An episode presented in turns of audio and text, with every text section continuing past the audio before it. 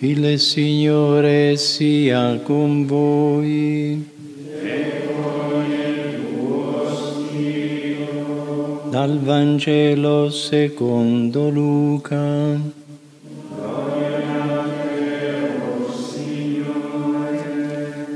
In quei giorni Maria si mise in viaggio verso la montagna e raggiunse in fretta una città di Giuda. Entrata nella casa di Zaccaria salutò Elisabetta. Appena Elisabetta ebbe udito il saluto di Maria, il bambino le sussultò nel grembo. Elisabetta fu piena di Spirito Santo ed esclamò a gran voce, Benedetta tu fra le donne e benedetto il frutto del tuo grembo. A che debbo che la madre del mio Signore venga a me? Ecco, appena la voce del tuo saluto è giunta ai miei orecchi, il bambino ha esultato di gioia nel mio grembo.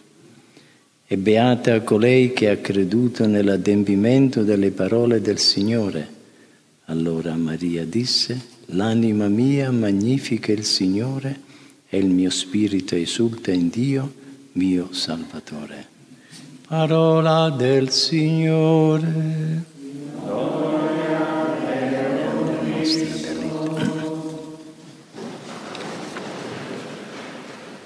Sia lodato Gesù Cristo. La festa dei sette gaudi della Vergine Maria è una festa di origine tutta francescana, legata a un episodio accaduto nel 1422. In quel tempo un giovane che provava grande gioia spirituale nell'intrecciare corone di fiori per una bellissima statua della Madonna, decise di entrare nell'ordine francescano.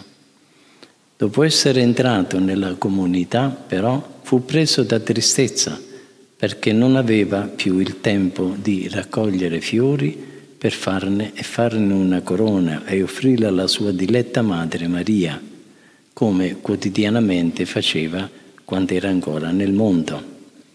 Risolse allora di ritornare a casa per continuare a compiere questo pio esercizio di devozione verso la Madonna.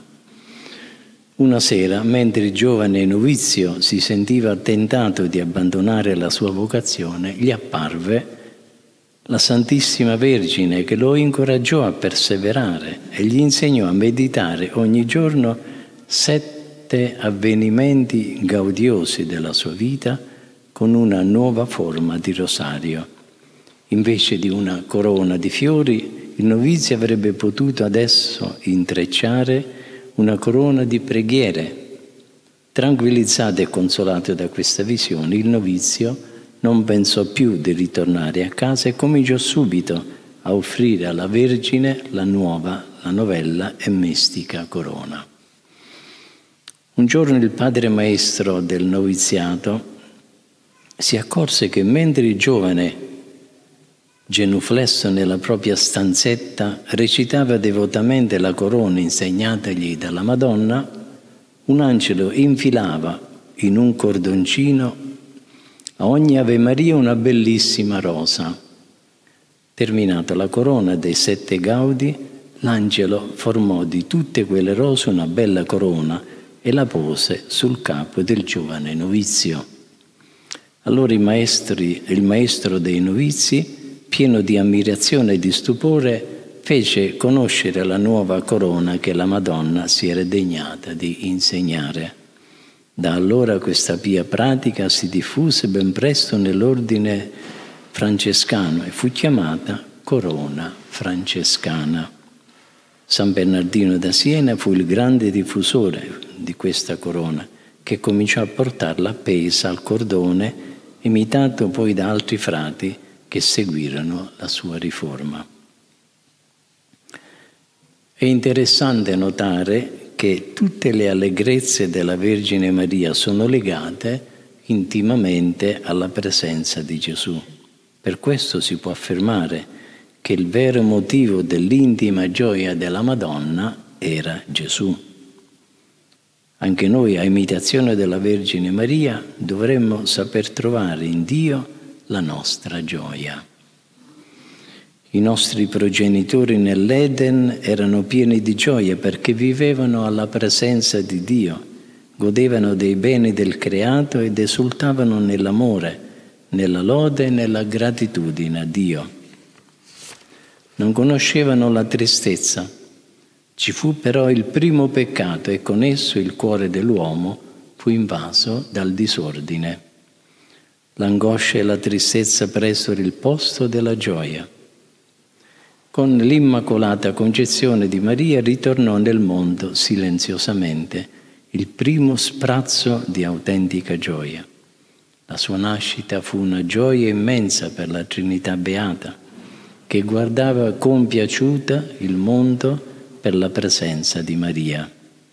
Il fiat con il quale la Madonna diede il proprio consenso ai piani divini della redenzione fece sovrabbondare di gioia il cuore di Dio.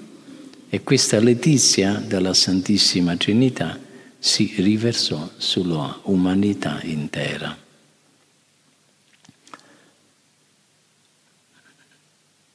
Abbiamo ascoltato le parole che Santa Elisabetta, abbiamo letto nel Vangelo di oggi, ha rivolto a Maria Appena Elisabetta udì il saluto di Maria, il bambino le sussultò nel grembo ed ella fu piena di Spirito Santo. Il motivo di tanto giubilo in quella casa è la presenza di Maria, che porta in grembo il figlio di Dio. Anche oggi, ovunque va la Vergine Immacolata, continua a portare la gioia al cuore del cristiano che l'accoglie con fede e profonda umiltà. La Madonna ci insegna a essere anche noi motivo di gioia per gli altri, in famiglia, nelle comunità, negli incontri che abbiamo con le altre persone. Deve succederci come a quelle fontane che c'erano in tanti paesi un tempo, dove le donne del luogo si recavano ad attingere l'acqua Alcune portavano grossi secchi e la fondana li riempiva. Altri erano recipienti più piccoli, anch'essi tornavano colmi fino all'orlo. Altri erano sporchi e la fonte li puliva. Così deve succedere anche con la nostra vita. Qualsiasi persona si accosta a noi deve andarsene più serena e contenta. Rivolgiamoci alla Vergine Maria, causa della nostra letizia, e preghiamolo di insegnarci a saper cogliere nella fede il paradosso della gioia cristiana, che nasce e fiorisce anche dalla sofferenza e dalla rinuncia.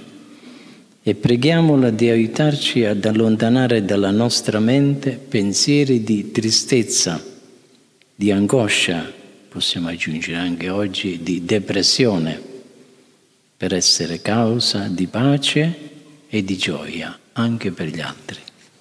Sia lodato Gesù Cristo.